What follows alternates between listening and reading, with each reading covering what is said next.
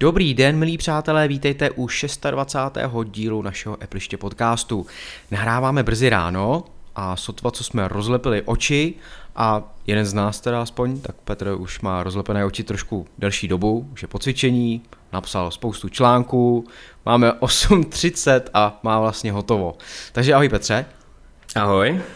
A Adam ten ještě nebyl nic, takže ahoj Adame. Ahoj. A já, Tomáš Svoboda. Tak začínám tímhle podcastem dneska. Tak, no, každopádně přichystali jsme si pro vás opět 4 zajímavá témata. Čtvrtým tématem je naše zajímavá zkušenost. A když to vezmu po pořádku, tak nedávno vyšla ostrá verze iOS 13. Od té doby tak Apple vydal několik už dalších updateů se záplatama chyb. No a tím pádem musíme určitě říct každý z nás, jaká je naše zkušenost s novým systémem. Potom tu máme velmi zajímavé telefony, které mají tu zvláštnost, že jsou rozkládací. My už jsme se o tom bavili v předchozích dílech, ale teď konečně do toho začíná šlapat i třeba takové Xiaomi a jejich telefon Mi Alpha tak vypadá opravdu jako zajímavě. Takže o tom se taky pobavíme. No a potom se přišlo na to, že ARM procesory od Apple, to jsou takové ty Apple A10, Apple A12 a tak dále, tak jsou poměrně dost zranitelný. Takže o tom si řekneme, kdo se má bát a kdo naopak je v bezpečí. No a posledním tématem tak bude naše zkušenost a není to o ničem jiném než o reklamacích Apple produktů. Já už prodělávám několikátou, konkrétně tam mám Apple Watchky, takže si řekneme, jak to dopadá, když se něco pokaká. Tak, jdeme na to.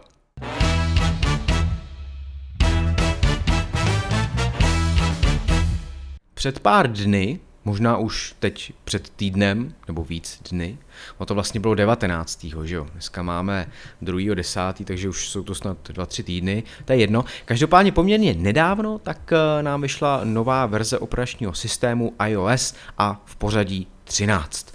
No, jak jste na tom, chlapi? S používáním toho nového systému. Jste nadšený nebo nejste? Já vím, že v některém z minulých dílů jsem se vás ptal na něco podobného, vlastně na nový iPhony, abyste mi odpověděli jedním slovem. Tak to zkusíme znova. Tak jedním slovem, jestli byste měli vyjádřit, jak se vám líbí iOS 13. Líbí. OK. Dobře, takže Adam je asi nadšenější, tak nám řekni jako z čeho přesně, protože my jsme se tady bavili před natáčením, tak to tak úplně jako nevypadalo. Takhle, já poslední dobou razím spíš takovou strategii, jako že každý nový operační systém mi přidělává víc práce, protože se musím už nazvat stará kolena, učit jeho nové zákonitosti, principy a tak dále. Čistě upřímně řečeno, kdyby iOS 13 nebyl, asi bychom bez něj žili spokojeně dál a nic moc by se nedělo. Na druhou stranu, některé jeho novinky jsou zajímavé a dokážou ušetřit práci. Ale samozřejmě se s tím váže i to, že každá novinka má nějaké problémy.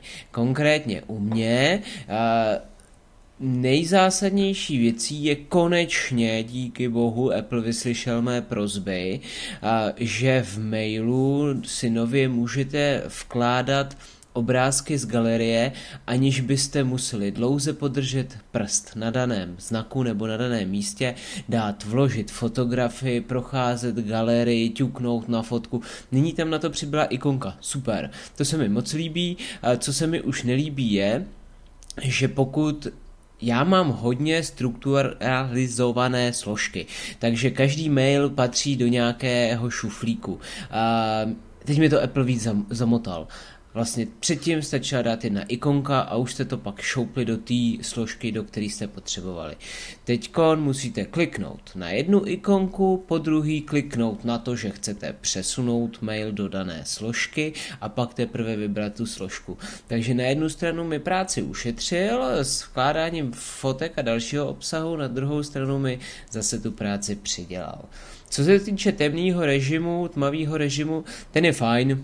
Žil jsem bez něj doteď, žil bych bez něj sice asi dál, ale když už to má iOS 13, tak proč to nevyužívat? Takže mám to zaplý na automatiku, pracuje to docela pěkně a rozhodně pokud máte tu možnost s iOS 13 využívat ještě OLED display iPhoneu 10 a 11, tak jako tam to určitě dává ještě o to větší smysl, protože vlastně vám do jisté míry šetří baterii zařízení, protože pokud má OLED display černou barvu, tak nežere žádnou energii. Takže vlastně v tomhletom ohledu to je další plus. No a pak samozřejmě pro mě ta nejzásadnější novinka Apple Arcade, že jo? Já už nedělám nic jiného, než jenom prostě hraju. No, tak to jsou zajímavé názory. Vlastně nic z toho, co si řekl, se mě netýká. A proto jsme tady, aby každý řekl svůj názor a aby jsme se nepřitykávali, jo. Takže u mě, co se týče toho mailu, tak nepoužívám moc, že bych dával fotky do mailu, jako neposílám fotky mailem. Každopádně, co se mně líbí na mailu třeba, tak to je, že konečně tam máme barevné vlaječky.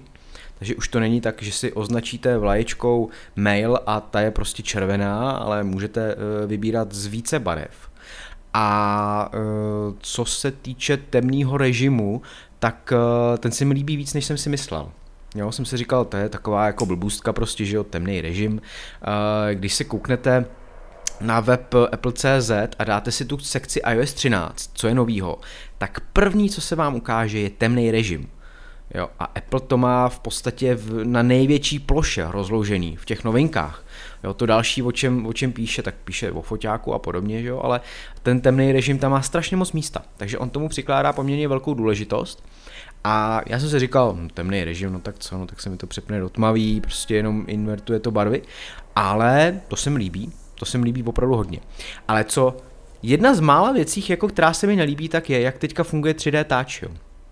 Protože tím, že Apple ho v nových iPhonech, v těch 11kách už nenabízí, tak změnil úplně fungování v tom systému. A vy, když si teďka podržíte prst na něčem, na nějakým prvku toho systému a podržíte ho delší dobu, tak vám hned se provede ta akce, která byla spojená s 3D touchem. To znamená, že teďka já, když chci vyvolat, třeba, dejme tomu na ploše, když zmáčknu silněji prst na nějaký ikoně, tak jo, funguje to pořád, ale i když ho tam držím, ten prst, tak to udělá tu požadovanou akci. To znamená, způsobuje to mimo jiné i to, že když teďka si chcete přeuspořádat ikony na ploše, tak už to nefunguje, takže byste jenom podrželi prst na nějaký ikoně a hned se vám rozklepali. Vy podržíte prst na té ikoně, skočí vám tam to původní 3D touch, ta 3D touch volba, a ještě musíte zmáčknout volbu, že chcete přeuspořádat aplikace. A teprve potom se vám roztřesou, ukážou se u nich ty křížky a můžete je přeměstňovat. Tak to je jako jedna z mála věcí, která se mi fakt jakoby nelíbí. No a už jsem teda slyšel i sice ze spousty stran, že vlastně 3D touch my nepotřebujeme, ale zase jsem slyšel od pár lidí, že jako s ním byli hodně spokojení a jsou smutní, že vlastně Apple to zařezává teďka. Tak to je za mě komentář. Tak Petře, zkus taky něco přihodit do mlýna. No, vy jste mě teďka připravili kompletně o slova, jo? No, protože jste řekli všechno, co jsem chtěl říct. iOS 13 fajn, tmavý režim mám od prvního dne, protože prostě já jsem to už tady v jednom díle říkal, místo jakékoliv barevné tapety já mám prostě černou plochu a tím to hasne. Takže temný režim nebo tmavý režim prostě ho krásně doplňuje. A tím pádem já jsem spokojený, ten minimalismus zase dostal se na další level. Co se týče těch změn, neměl jsem možnost jako ještě nad tím hloubavě něco tam se do něho vrtat nebo tam hledat nějaké schované věci. Spíše mi vyplývají takové malé drobnosti při každodenním používání, ale na druhou stranu oba dva už jste to řekli. Vy jste ten e-mail, kde původně já jsem byl zvyklý, že zmáčknu ikonku složky, zařadím si okamžitě e-mail do složky. Teďka musím mačkat to gesto, tu ikonku pro odpověď, což úplně tomu nerozumím, ale je tam vlastně schované celé kontextové menu.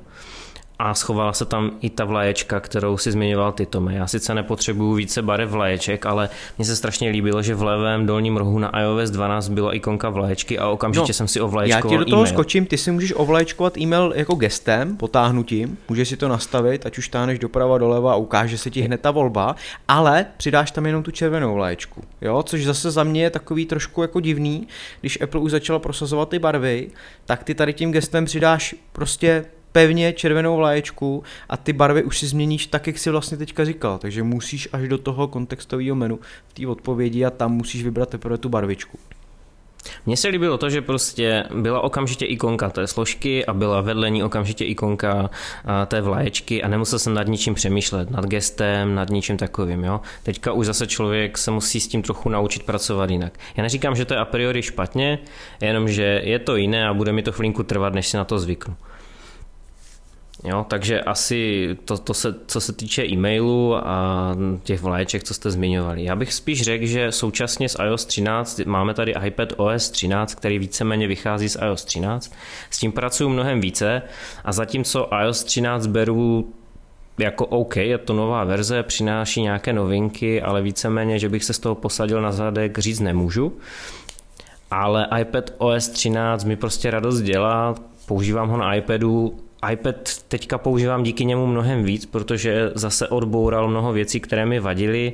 Konečně se mi vleze víc ikonek na plochu, konečně můžu mít plnohodnotné Safari v tabletu, ačkoliv stále není vyřešen můj oblíbený problém s WordPressem, kdy starší verze WordPressu, které jsou 4, 9 nebo obecně 4kové verze s tím stále mají problém, 5kové tím, že tam mají přeuspořádané ovládací prvky do bloků, tak funguje relativně slušně a na stránkách s WordPressem 4 stále bojuju, ale víceméně ten tablet se opravdu přibližuje tomu počítači. Neříkám, že mi ho stále nahradí, ale to přiblížení je tam opravdu razantní. Líbí se mi, že prostě můžu mít widgety po levé straně.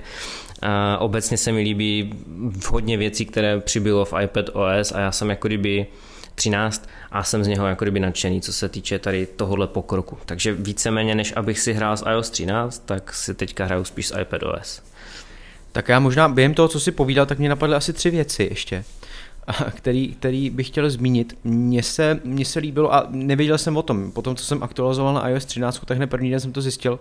Stahoval jsem nějaký soubor, nějaký titulky k filmu a i teda to platí pro iOS 13, pro iPhony, tak se ti ukáže to klasické prostě stahování, tak jako jste zvyklí na Safari na Macu třeba. To znamená, když kliknete na nějaký odkaz, vyskočí vám okno, jestli chcete soubor stáhnout, vydáte stáhnout a v pravém horním rohu se ukáže ikonka, že se stahuje a stáhne se do aplikace soubory na iCloud váš. Takže to je paráda, že to funguje takhle. Myslím si, že u toho iPadOS je ta použitelnost ještě větší, že jo.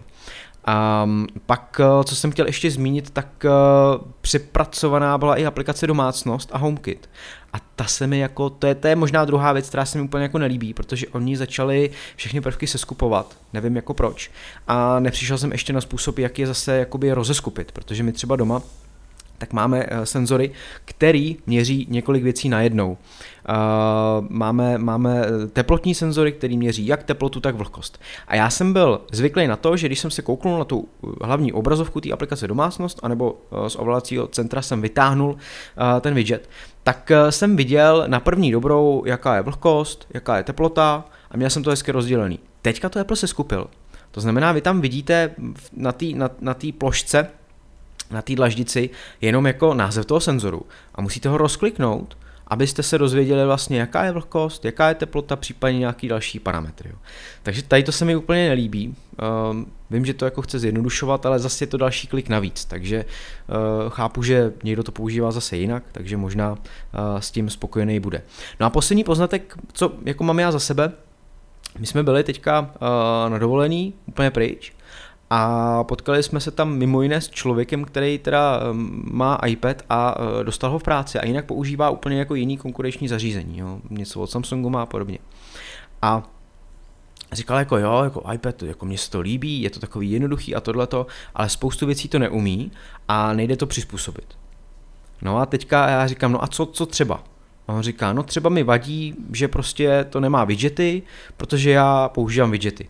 A já mu říkám, no jo, tak to stačí aktualizovat, že jo, na iOS 13 a budeš tam mít widgety. Už takovýmhle způsobem, tak jsem mu to ukázal. On říká, jo, tak to je dobrý, no, ale jako zásadní poznatek od člověka, který vlastně nepoužívá Apple, je takovej, že Apple není přizpůsobitelný a ač je teda jednoduchý a umí s tím v podstatě děti, protože když dáte tablet do ruky jako několikaletýmu dítěti, tak jako během 10 minut přijde v podstatě na všechno, jak se co ovládá, tak pro lidi, kteří třeba s tím chtějí pracovat a něco dělat a nejsou zvyklí na tu jednoduchost toho Apple, že se nemusí tam řešit něco dlouho sáhlé a opravdu jako hned jdete na věc, tak mají z toho pořád obavy.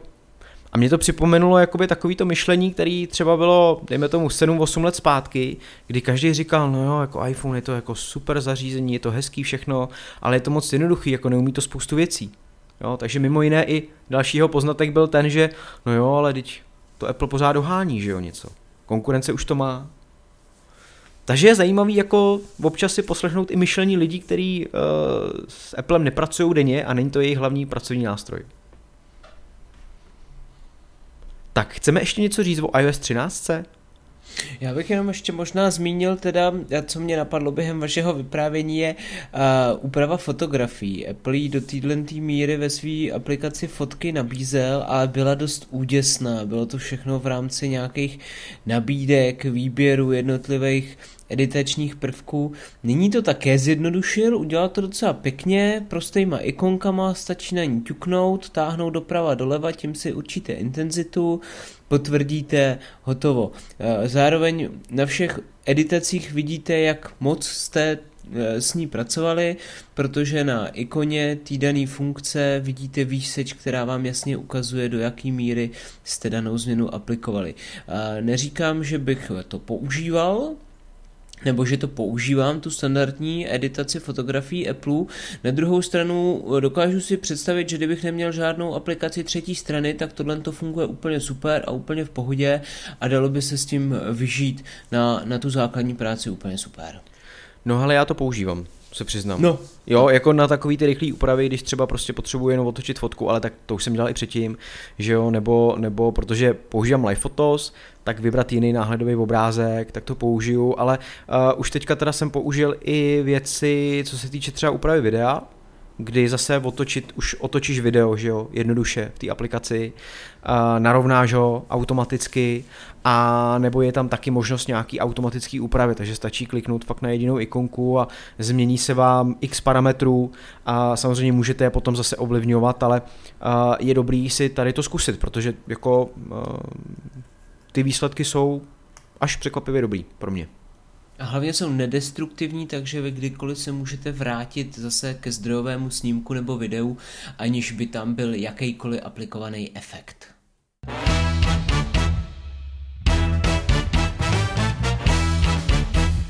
Xiaomi Mi Alpha, Samsung Galaxy Fold. Co mají tyto telefony společného? Tak je to především to, že na to jdou úplně jinak, než jak jsme doposud zvyklí a jak má vypadat vůbec smartphone, chytrý telefon. Samsung Galaxy Fold už jsme tady zmiňovali kdysi. Jedná se o rozkládací typ telefonu, kdy má dvě části a můžete ho jakoby otevřít. Takže když ho otevřete, tak se vám zdvojnásobí plocha displeje a udlá se vám z toho takovej menší tablet. No a Xiaomi Mi Alpha tak je úplná novinka, která má displej vlastně po celém svém obvodu. Jo. My tady o tom mluvíme, určitě lepší bude, když si to pak najdete, takže zadejte do vyhledávače Xiaomi Mi Alpha a vyskočí vám videa, obrázky první a tak, jak vlastně ten telefon vypadá. Má displej jak vepředu, tak vzadu, tak na bocích. Opravdu ten displej se táhne po celém obvodu toho telefonu a jediný místo, kde displej nemá, tak je takový úzký proužek, na kterém má objektivy fotoaparátu. No a Petr nám tady k tomu dával nějaký další poznámky, takže asi se zeptám jeho, v čem vlastně ještě jako jsou výhody toho telefonu. Já přesně nevím, v čem by měly být výhody. Kromě toho, že teda ten telefon samozřejmě obsahuje ten nejlepší hardware a nejvýkonnější a nejrychlejší a má všechny senzory možné a dobré fotoaparáty a tak dál. Protože ty dobré fotoaparáty na druhou stranu dneska, když si vezmeš, ano, iPhone opravdu 11 Pro patří mezi špičku, na druhou stranu mezi tu špičku patří už dneska kdekdo. Minule jsme zmiňovali ten žebříček DXO Mark, kde v podstatě se ukazuje, že iPhone už dávno nepatří mezi top 3 smartfony. Možná se tam teďka vrátí, uvidíme, jak zhodnotí redaktoři. Každopádně ve fotce už jsou dneska dobří jako i další hráči. Každopádně tady jde spíš o ten princip, jak si ho naznačoval. My tady se bavíme o nějakém Samsungu Galaxy Fold, který je rozkládací a má ohebný displej, což ještě donedávna bylo v podstatě v rámci nějakého sci-fi, nějakých sci-fi představ. A teď Xiaomi představilo telefon, který jako kdyby, zatímco u toho ohebného displeje Samsungu si řekneš, tyjo, proč bych neustále skládal a rozkládal telefon, jasně, z menšího telefonu získám zařízení podobné tabletu. A můžeme, dejme tomu, diskutovat, k čemu je takhle ohebný displej dobrý, kromě toho, že to je krásné technologické demo, tak u tohohle Xiaomi Mi Alpha, kdy vlastně už je to v podstatě téměř celé displejem, tak tohle je mnohem zajímavější varianta využití toho, že umíme ten displej ohnout a že v podstatě je po celou dobu aktivní. On je totiž aktivní i na těch bocích, nejenom, že on je aktivní vepředu a vzadu, ale v podstatě i ty boky jako kdyby fungují jako displej. Tím pádem, že on jako kdyby skutečně není jako kdyby vyplý na těch bocích, nebo tak tam oni to demonstrují na těch videích. A já si myslím, že to je jako kdyby hodně zajímavá cesta inovace, kam se to může ubírat. Ostatně Apple, když představoval iPhone 10, tak ve svém promo videu tehdy ještě šéf engineeringu a designu Johnny Ive, dneska už pracuje pro Apple externě, nebo mám pocit, že se k tomu velmi rychle blíží, že vystoupí z firmy a bude pro ně pracovat externě, tak tehdy prezentoval iPhone X jako krok k tomu, že chtějí udělat smartphone, který bude jenom skleněný oblázek. No, v podstatě tu jejich ideu, tu jejich vizi naplnilo Xiaomi čínské, které mimochodem jako se považuje jako v podstatě levnou kopilí Apple a oni se toho moc nebojí. Když si spustíte tu jejich androidáckou nástavbu, tak některé ikonky, třeba hudba, tak ta je téměř totožná s ikonkou pro iTunes, pro hudbu, co je v iOS. Takže oni se toho kopírování vůbec nebojí a ty jejich kopie Memoji a tady tyhle ty Animoji a tohle oni všechno jako kopírujou ve velkém. Na druhou stranu jejich CEO se snaží jako kdyby teď se třást tu image té levné kopírky a přinést něco nového a myslím si, že tímhle telefonem se mi to opravdu jako podařilo, že měli tu odvahu prostě vzít a zkusit něco úplně nového a v podstatě nabídnout displej z obou stran. Já sice nevím úplně, jakým způsobem nabídnou využití. Sice dokážu si představit, že třeba když fotíte, tak v podstatě vy na té zadní straně, protože tím, že ten displej je aktivní, tak můžete tomu focenému objektu ukázat vlastně, jak bude vypadat. Že? Vy mu tam můžete ukázat živý náhled. Třeba tohle mě napadá jako využití. Samozřejmě další využití takhle aktivního displeje z obou stran můžou jako kdyby přijít. Nápady určitě se meze nekladou. Každopádně, když se potom porovnáme tu odvahu, kterou má Samsung, že vytvoří skládací displej a nepovede se mu to, což ta první generace hodně skřípala. Oni vlastně museli ty telefony stáhnout, které poslali na recenzi známým youtuberům a blogerům a velkým technologickým serverům. A museli vydat druhou opravenou, kdy opravili praskání displeje a takové ty promáčknuté oblasti a že to občas blikalo a tedy. Takže teďka už je druhá verze, která už jde do prodeje. Ale vidíme, že prostě tyhle firmy se nebojí riskovat a zkouší, kde jsou ty hranice. No a Apple mezi tím mám pocit, takže jako trošku vyčkává. Teď hodně lidí namítá, že vlastně má jako 3letý cyklus, kdy Apple si přijde s něčím novým a pak jako kdyby to upravuje, postupně vylepšuje, než připraví novou generaci. Že? Bylo to tak prý s iPhonem 6, 6S, 7, dá se diskutovat, že i 8, že by v podstatě to mohl být 4letý cyklus, ale uvádí se většinou tyhle 3. No a teďka přišel nový design, nový koncept, který odstartoval iPhone X, nebo 10 teda, abych byl korektní, potom 10S a teď 11, kdy vlastně ten produkt je ve finální fázi a 12 by měla odstartovat další změna, teoreticky. Otázka je, jestli Apple už není tak trošku konzervativní, nikam se nežene a prostě nechce už zkoušet tady tyhle nové věci. No já bych to jako tohleto přirovnal k fotbalovému zápasu dvou mužstev, kdy jedno mužstvo je Apple a druhý je ten zbytek. No a Apple vede 5-0, tak kam by se hnál, že jo? No.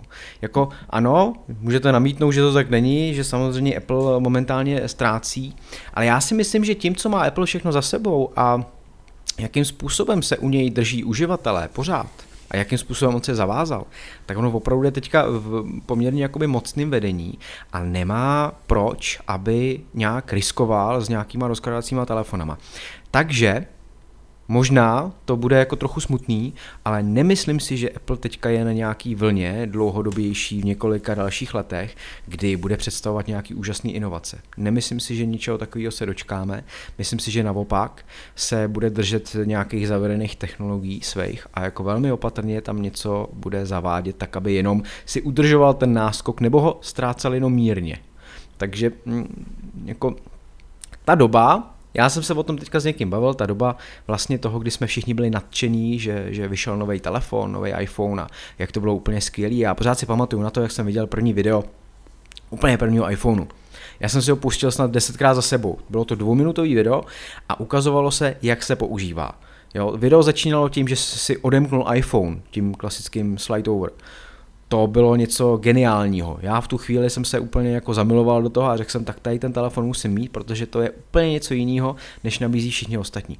Ta doba je nenávratně pryč a ať se nám snaží někdo namluvit tady, že to tak není a že Apple pořád přináší spoustu inovací a že to má smysl, tak si to úplně jako nemyslím, že by byl Apple momentálně v té lídrovské pozici. A třetí názor, vemte si. Předtím, než byl představený iPhone, tak jsme tady měli chytrý telefony. Bylo jich tu mraky, lídrem byl někdo úplně jiný, myslím si, že se to jmenovalo Nokia nebo tak nějak, něco podobného to bylo. A lidi to používali, nedokázali si představit nic lepšího. Fajn. Přišel iPhone, přišel obrovský boom, protože a krach, samozřejmě taky někoho, protože Apple ukázal, jak může takové zařízení vypadat a jak se může takové zařízení ovládat.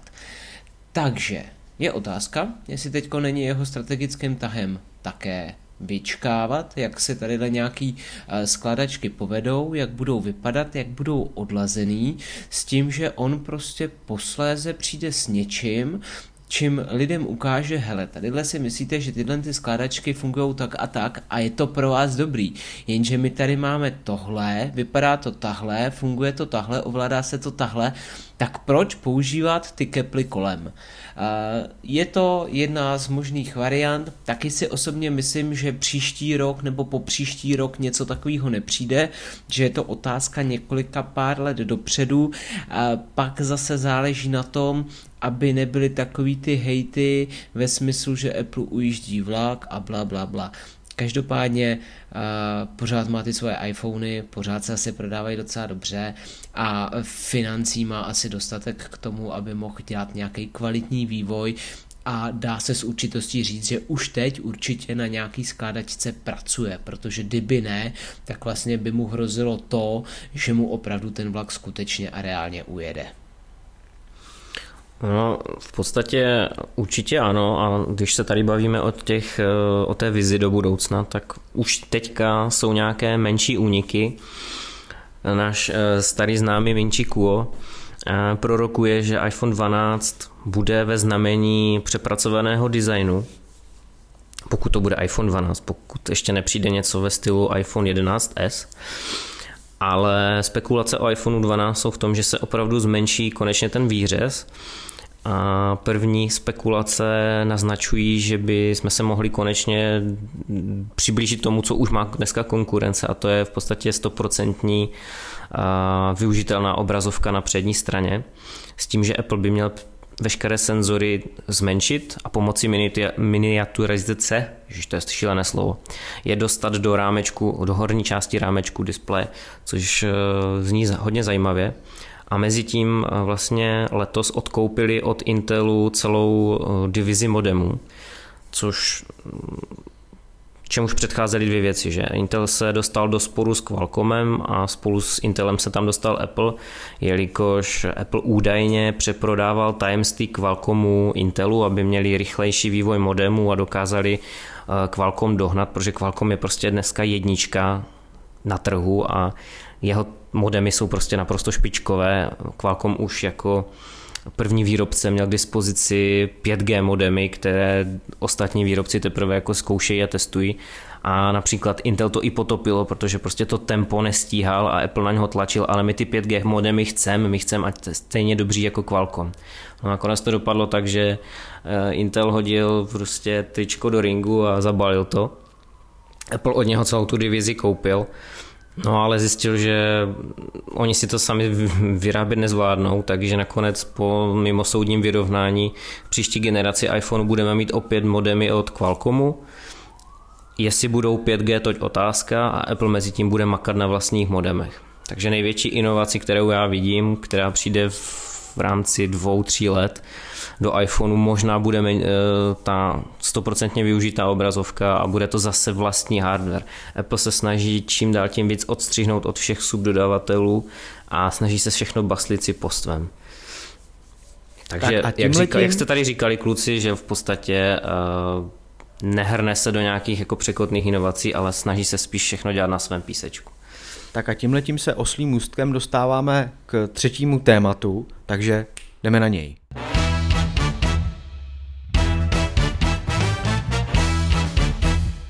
No a tím třetím tématem, tak jak už jsme na začátku předeslali, je zranitelnost ARM procesorů a poměrně asi jako docela velká bezpečnostní hrozba.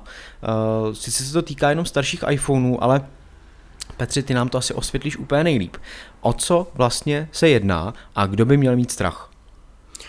Tak, úplně ne starších, protože poslední telefon s touhle chybou je iPhone X, který má stále dost uživatelů. Já si myslím, že celkem dost.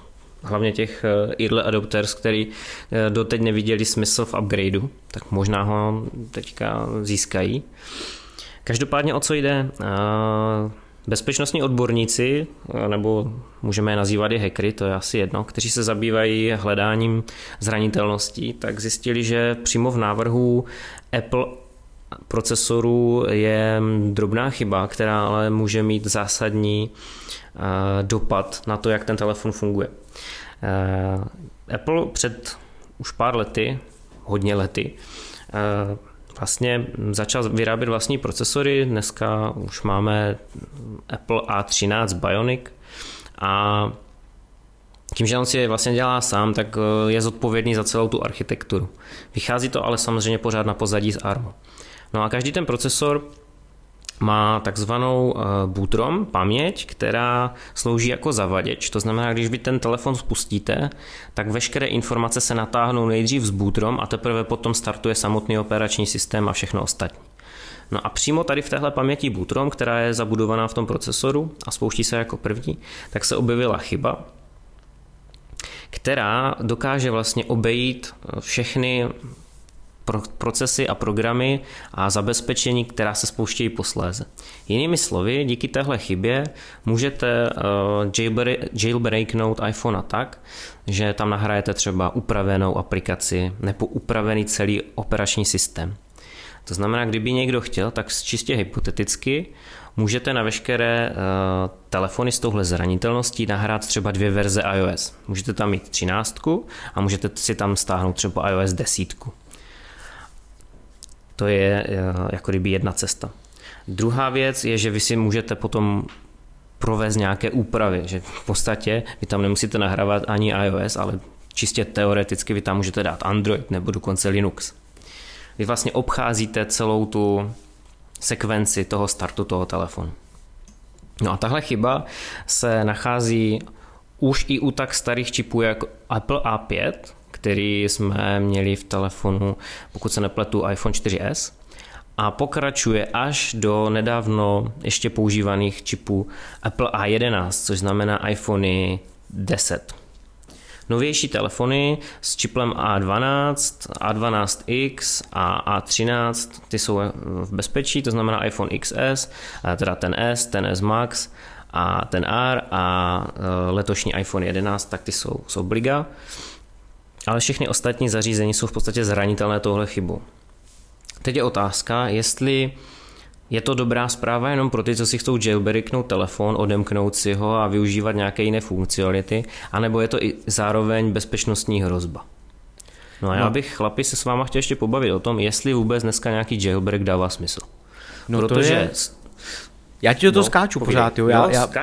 Skáč. Každopádně to znamená, že jailbreak už si u nejnovějších iPhoneů neužijem. Užijem, ale ne jako kdyby touhle maximální cestou, že jo? Protože tady ty jsi schopný obejít úplně všechno. Dobře, já jsem se chtěl jako tady smutnit, že prostě na 11 už jako si člověk nedá jailbreak. No nicméně, jestli jailbreak je cesta, myslím si, že to jako byla cesta, a že přesně to byla cesta pro ty lidi, o kterých jsem se bavil před chvilkou, to znamená o těch, kterým tam chyběla spousta funkcí, kterou už má konkurence. A jailbreak vlastně od nějakého, teďka musím jako dlouho přemýšlet, jo. Já si myslím, že už od iPhoneu 4 možná mi to přišlo jako blbost. Jo, protože já jsem vlastně měl 3G, pak jsem měl 4 a u toho 3G, tak tam spousta věcí ještě, kdy bylo nějaký, ono to teda snad nebylo ani ještě iOS, že bylo to iPhone OS, druhý, třetí generace, něco takového, tak tam jim, že snad ve třetí generaci zaváděli teprve copy and paste a takovéhle vychytávky. Přesně tak. A byla tam jako spousta věcí, která ještě jako potřebovala doladit, takže jailbreak si myslím, že jako tam smysl dával, toho 3G, u těch 3GSek. Tam i to je takový, jako když se řekne jailbreak, tak mě se přesně vybaví jako tady ty telefony, jo. 3G, 3GS a ta CD je. Ten obchod s aplikacemi jailbreaknutýma. Takže to se mi vybaví, no, ale už od té 4, tak asi bych tam ten jailbreak už ani jako na tu 4 jako necpal. No. Takže si myslím, že to je něco, co skončí v propadlišti dějin pěkně a už to moc nikdo používat nebude. Rozhodně ne z těch běžných uživatelů, který třeba něco netestujou a podobně. Jako. Takže samozřejmě určitě někdo si na tom bude něco zkoušet, ale myslím si, že to prostě skončí v propadlišti dějin tohle. No, já když se podívám na svou historii, konkrétně vlastním teda ještě iPhone 2G, úplně ten první, který jailbreaknutý je, jinak by se v tuzemsku nedal prakticky ani používat, tam to smysl samozřejmě mělo z důvodu toho, že ještě tento telefon vlastně neměl svůj vlastní App Store, takže díky CD jste do něj mohli nainstalovat další a další aplikace, které vám rozšířily ty možnosti telefonu. Nicméně s příchodem iPhoneu 3G, který už byl v České republice oficiálně dostupný, mi jakákoliv logika věci běžného uživatele, myslím tím opravdu toho běžného, takže třeba konkrétně mě, jakkoliv ho jailbreakovat přišlo zbytečný, protože už měl App Store, mohli jste si tam instalovat ty aplikace a tím, že to nemělo copy and paste a podobné věci, jste dokázali přejít. Ono hlavně v tehdejší době nebyly takový výmysly, které se aplikovaly v posledních dobách. Takže vám to nepřišlo divný, že ten iPhone neumí tohle nebo tohle. Třeba jako, že tehdy neuměl temný režim, jako jo. To vám fakt bylo úplně bůřt. Tam se spíš porovnával Android a tehdejší iPhone OS. Jasně, widgety přišly, nevím s jakým iOS, jestli nějaká aplikace nebo něco to umělo, neumělo, nebo jako notifikační centrum a podobné záležitosti. Osobně teda vyjímá prvního iPhoneu mi jailbreak smysl nedával doteď. Ale chtěl jsem se Petra zeptat, hrozí mě konkrétně jakoby nějaká hrozba z toho, že mi může někdo hacknout jako telefon tím, že tam je tadyhle ta záležitost? No, záleží, čeho se chceš bát, protože v podstatě on musí mít ten telefon fyzicky k dispozici a musí ho mít připojený kablem a musí mít všechen ten software k dispozici. A to hacknutí v v podstatě znamená v tomhle případě jenom to, že on je schopný spustit jinou verzi systému a obejít ten zavaděč. Čili, že se nespustí ten certifikovaný systém Apple, ten iOS přímo podepsaný jako vývojářem Apple, ale že tam je schopný navést jiný operační systém. Ale pochybuju tím, že je všechno šifrované, že si šáhne na tvá data.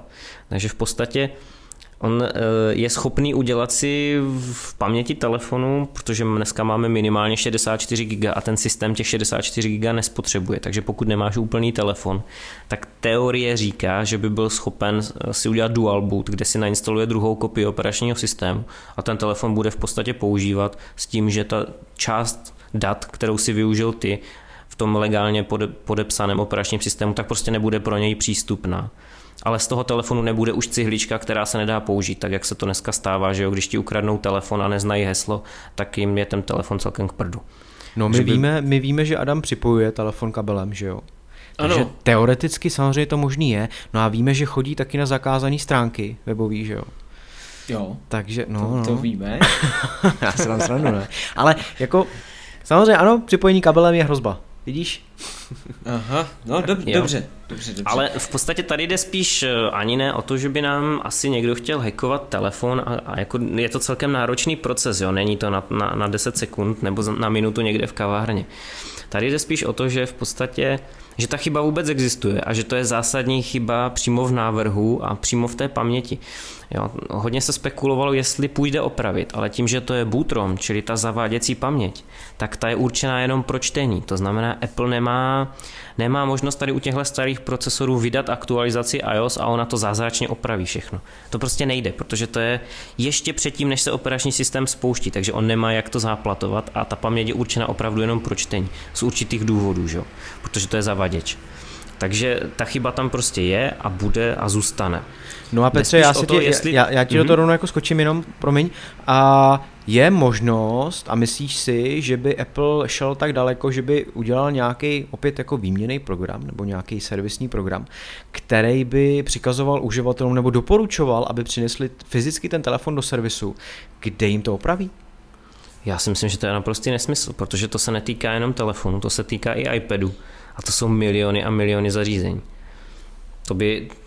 Víš co, jako i kdyby tenhle výměnný program využil jenom pár procent, tak to jsou stejně, jestli máš dneska 1 miliardu aktivních iOS zařízení a vzhledem k tomu, že tuhle zranitelnost nemají jenom ty nejnovější, tak si představ, že třeba jenom pouhé procento využije ten výměnný program a ty budeš vyměňovat třeba 100 milionů zařízení, iPhoneu a iPadu. Mně šlo o to, jestli ta chyba je tak jako velká, že by se Apple k tomuhle mohl uchýlit.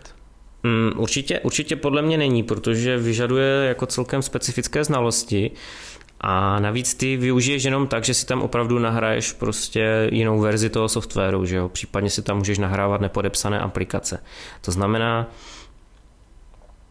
ta tvoje data jako nejsou teoreticky v nebezpečí, protože ona budou stále v té kopii toho systému, který tam má být a je prostě jsou uzamčená a zašifrovaná, že jo. To, že si tam někdo přihraje nějakou další verzi, nevidím v tom až zas tak šílený problém. Naopak v tom můžou vidět výhodu někteří, kteří nechcou upgradeovat a mají třeba zařízení typu iPhone 6 a ten už prostě nedostane iOS 13. tak si ho můžou hacknout ten telefon a nahrát si tam nějakou upravenou instalaci iOS 13 a pojedou dál, že jo? A ty funkce dostanou. Protože co si budeme povídat, ono hodně z těch funkcí iOS 13 není důvod, aby nefungovaly na zařízení typu iPhone 6. Že? Takže v podstatě pro tyhle lidi je to jako kdyby zajímavá cesta, možná, pokud to jsou hračičkové, protože normální člověk se do takovýchhle operací vůbec pouštět nebude. No a co se týče těch hackerů, tak stejně k těm tvým datům by se neměli dostat, protože jsou zašifrovaná, jsou jako kdyby zapouzdřená v té instalaci toho systému jako takového. Tady jde spíš o to, že to zařízení potom bude využito jiným způsobem, než Apple zamýšlel. Líbit se mu to určitě nebude, ale že by svolával všechny iPhony, všechny iPody Touch a všechny iPady, které jako kdyby mají tuhle chybu v návrhu procesoru, to asi nehrozí.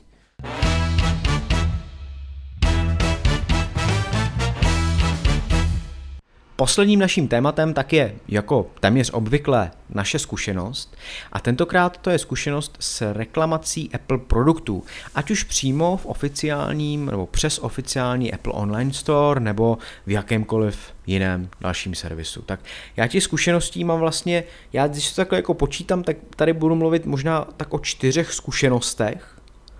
Jak jste na tom vy? Reklamujete často? Já mám asi 3 zkušenosti s jedním produktem. Já mám 1 zkušenost s jedním produktem. Tak vy jste na tom nějak jako dobře, já mám asi smůlu, nebo já nevím, jestli to používám nějak jako blbě. Každopádně teďka tak jsem reklamoval poměrně nedávno AirPody a asi myslím, že můžu říct, že jsem šel do českého servisu a jako ne obecně, ale tak se jmenuje, český servis. A vždycky jako to bylo velmi rychlý, prostě během pár dní mi vyměnili celý case a AirPody vesele fungujou dál. Nicméně teďka mám problém teda s hodinkama, s Apple Watchkama 3. série, kdy po updateu na Watch OS 6.02, myslím, něco takového, protože 6. verze mi tam se nalila úplně v pohodě, ale teďka nějaký jakoby malej update, tak prostě už neprošel. Ráno jsem se probudil, vzal jsem si hodinky, ukazoval vykřičníček, takový typický, možná jako naši posluchači znají. No a ani několikanásobný restart těch hodinek nepomohl, vykřičníček se stále objevuje dál, takže jsem musel do servisu, bylo to snad včera, myslím, tuším, takže čekám teďka, co se bude dít dál. No každopádně jako daleko zajímavější zkušenost mám s reklamací chytrý váhy, teďka nevím, co to bylo za značku, to je jedno, ale kupoval jsem ji přímo v oficiálním Apple Online Storeu a už to nikdy neudělám, nikdy si nekoupím už žádnou věc přímo v Apple Online Storeu. Ať to bude iPhone, iPad, Mac, cokoliv, prostě nikdy už to neudělám, protože to bylo něco šíleného. To byla reklamace, která jako doteď mě straší ze sna a komunikoval jsem s Apple linkou, čistýho času jsem strávil na té lince asi 7 hodin a výsledkem vlastně bylo to, že mi nevrátili jako ani 100% částku, kterou jsem prostě za tu váhu zaplatil. Váha přestala fungovat, nepřipojovala se k Wi-Fi, tak jsem ji chtěl reklamovat, nicméně bylo mi doporučeno poslat to na vlastní náklady, což mi bylo doporučeno špatně, jak jsem pak jako zjistil, takže jsem to posílal někam do Nizozemska, přičemž jsem zaplatil poštovní asi 500 a těch 500 už mi nikdy nevrátili. Nebo respektive vrátili, protože to zase popletli potom a mysleli si, že to je cena té váhy, což jako nevím, z jaký výšně spadly, protože ta váha stála asi 4,5 tisíce. A nejdřív mi vrátili tohle a pak mi vrátili nějakou částku, takže jako všeho všude mi vrátili asi 3 tisíce, 3,5. Takže o 1000 jsem byl kratší a to už jsem se prostě pak tam jako nedomohl a už jsem to nechtěl ani řešit, protože prostě strávil dalších 7 hodin, se mi fakt jako nevyplatilo na té lince. Komunikoval jsem v češtině, v angličtině, s Indem v angličtině a tak různě, ale nikdy jako jsme se nedobrali toho řešení, který já bych si představoval. No. Takže to je moje taková jako zkušenost v krátkosti. Já jsem to psal i na náš web epliště.cz, takže když si tam vyhledáte, je to na 2 články, bylo to poměrně jakoby hutný. Když si vyhledáte reklamace váhy, tak vám to najde ty požadované 2 články a můžete si počíst podrobnosti, jak to všechno probíhalo krok za krokem.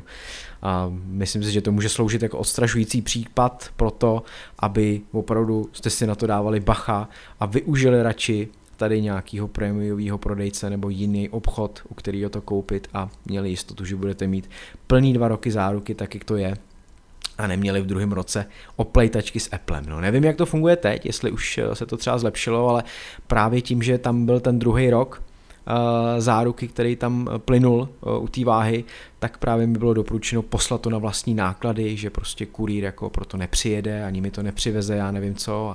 A bylo tam jakoby spousta dalších omezení. Ta záruka byla hodně okleštěná, tak, aby jenom Apple prostě splnil legislativu tady u nás v České republice, ale už nic navíc. Takže toť moje velmi nemilá zkušenost. No a když si na Epliště.cz zadáte reklamace iPhone 5 nebo vadná baterie iPhone 5, tak tam najdete asi 4 články o tom, jak já jsem postupoval s reklamacema svého tehdy iPhone 5. Je to teda už trošku starší, takže ta legislativa se taky od té doby asi změnila, protože během těch 2 let, kdy já jsem ho vlastnil, tak jsem ho vyreklamoval celkem 3krát na vadnou baterii a celkem 3krát mi dali nový stroj, nebo v uvozovkách nový, tehdy to řešili různýma repasema a podobně.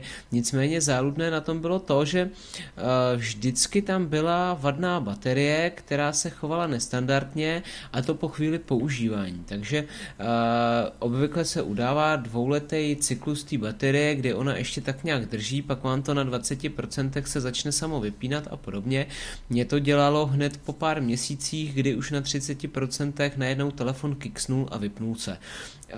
Chodil jsem s tím na reklamaci do VSP data v Sezimově Ústí, což je u Tábora, autorizovaný servis, který dělá i různé ostatní značky, je to ohromná fabrika, takže to není jakoby nějaká prodejnička nebo tak něco, je to opravdu specializovaný servis a vždycky mě ta reklamace trvala 3 dny a za ty 3 dny mě poslali z Nizozemí novej kus.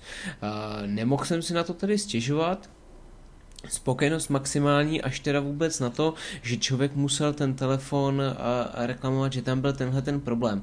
Od té doby jsem se setkal s tahle upadající životností baterie pouze u iPhone 6 Plus, kdy po těch 2 letech vlastně taky na nějakých těch 25% se začal vypínat, ale už to bylo v takovém tom zimnějším období. Tam to, milý, taky úplně nebylo, ale vzhledem k tomu, že jsem ho pak hned poslal do frcu a koupil jsem si 7 plusko, tak to takový problém nebyl. 7 plusko drželo úplně úžasně, 10S Max drží taky úžasně, takže tam jakoby už, co se baterie týče, to aspoň teda doufám, že vychytali. No já se tě jenom ještě zeptám, ty jsi reklamoval tu 5 už v 2. roce záruky? Nebo jak to bylo? Po jaký době? Určitě už v 2. roce záruky, protože vím, že ještě měsíc předtím, než mi končila, tak jsem tam šel vlastně naposledy, kdy mi to po 3. vlastně ještě vyměnili kus za kus. A právě to bylo v tom 2. roce záruky. A je to ještě zajímavý vlastně v tom, že pokud byla vadná baterie, tak na tu baterii se vztahuje 6měsíční záruka, že jo? Standardně. Takže to je jakoby zajímavý, že i přesto, že to takhle je, tak možná usoudili, že to jako nedělá baterie, ale systém nebo něco jiného uvnitř a tím pádem teda ti dali nový kus. A nebo prostě na mě byli hodní, anebo je to prostě servis od servisu, anebo tím, jak je tohle přeci jenom trošku větší servis, dalo by se říct, protože to je jako opravdu obrovská fabrika, kde se opravujou, servisujou a řeší různé záležitosti, tak možná to tam bylo trošku jinak, anebo jak už je to starší záležitost, tak jestli to bylo poplatný, tomu těžko říci. No a Petře, ty máš taky svoje zkušenosti?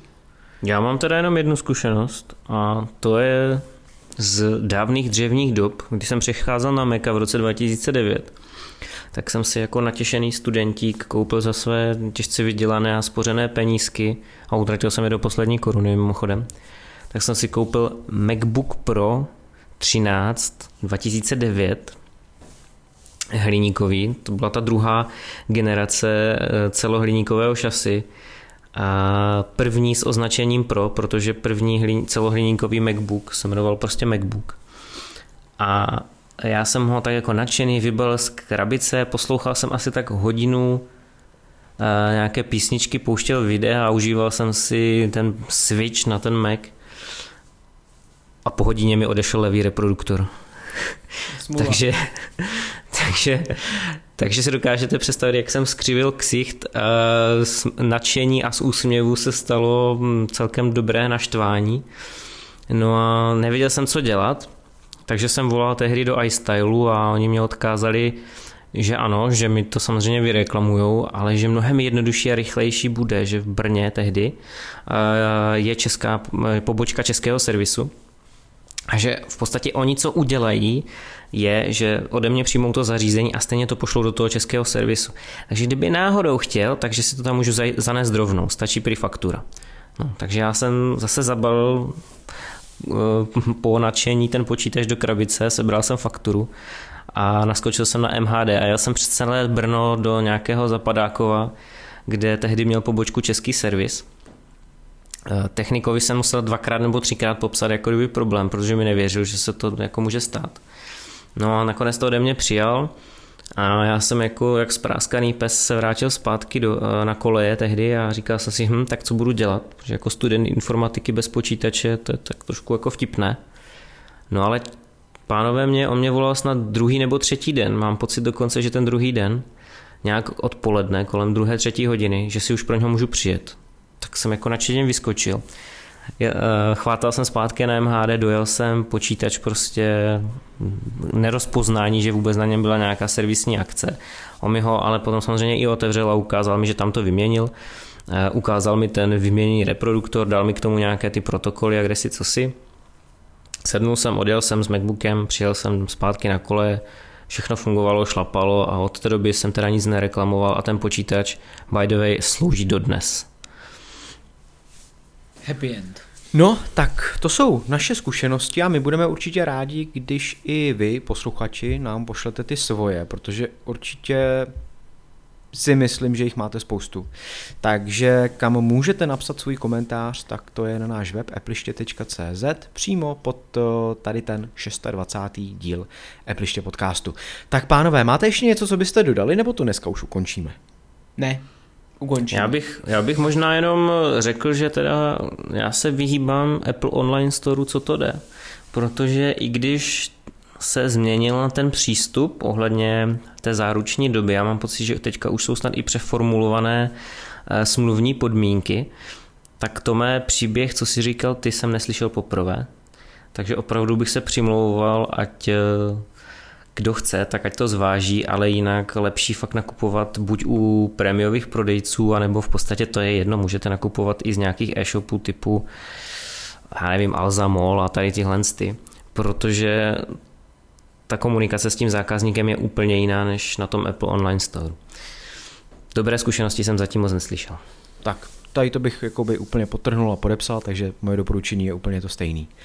Tak jo, takže my vám děkujeme za to, že jste nás poslouchali, najdete nás samozřejmě tradičně už na Apple podcastech, taky jsme ve Spotify, najdete nás i na našem webu epliště.cz, no a můžete využít i další aplikace, jako jsou například YouRadio Talk, anebo aplikace Lekton. Tak jo, těšíme se na vás zase za týden, teď už slibujeme, že to bude každý týden, měli jsme teďka trošičku dovolenku. Nicméně opravdu každý čtvrtek se dočkáte dalšího dílu Epliště podcastu. Tak jo, mějte se fanfárově a zase za týden. Ahoj. Čau. Ahoj a nezapomeňte nás hodnotit 5 hvězdičkami.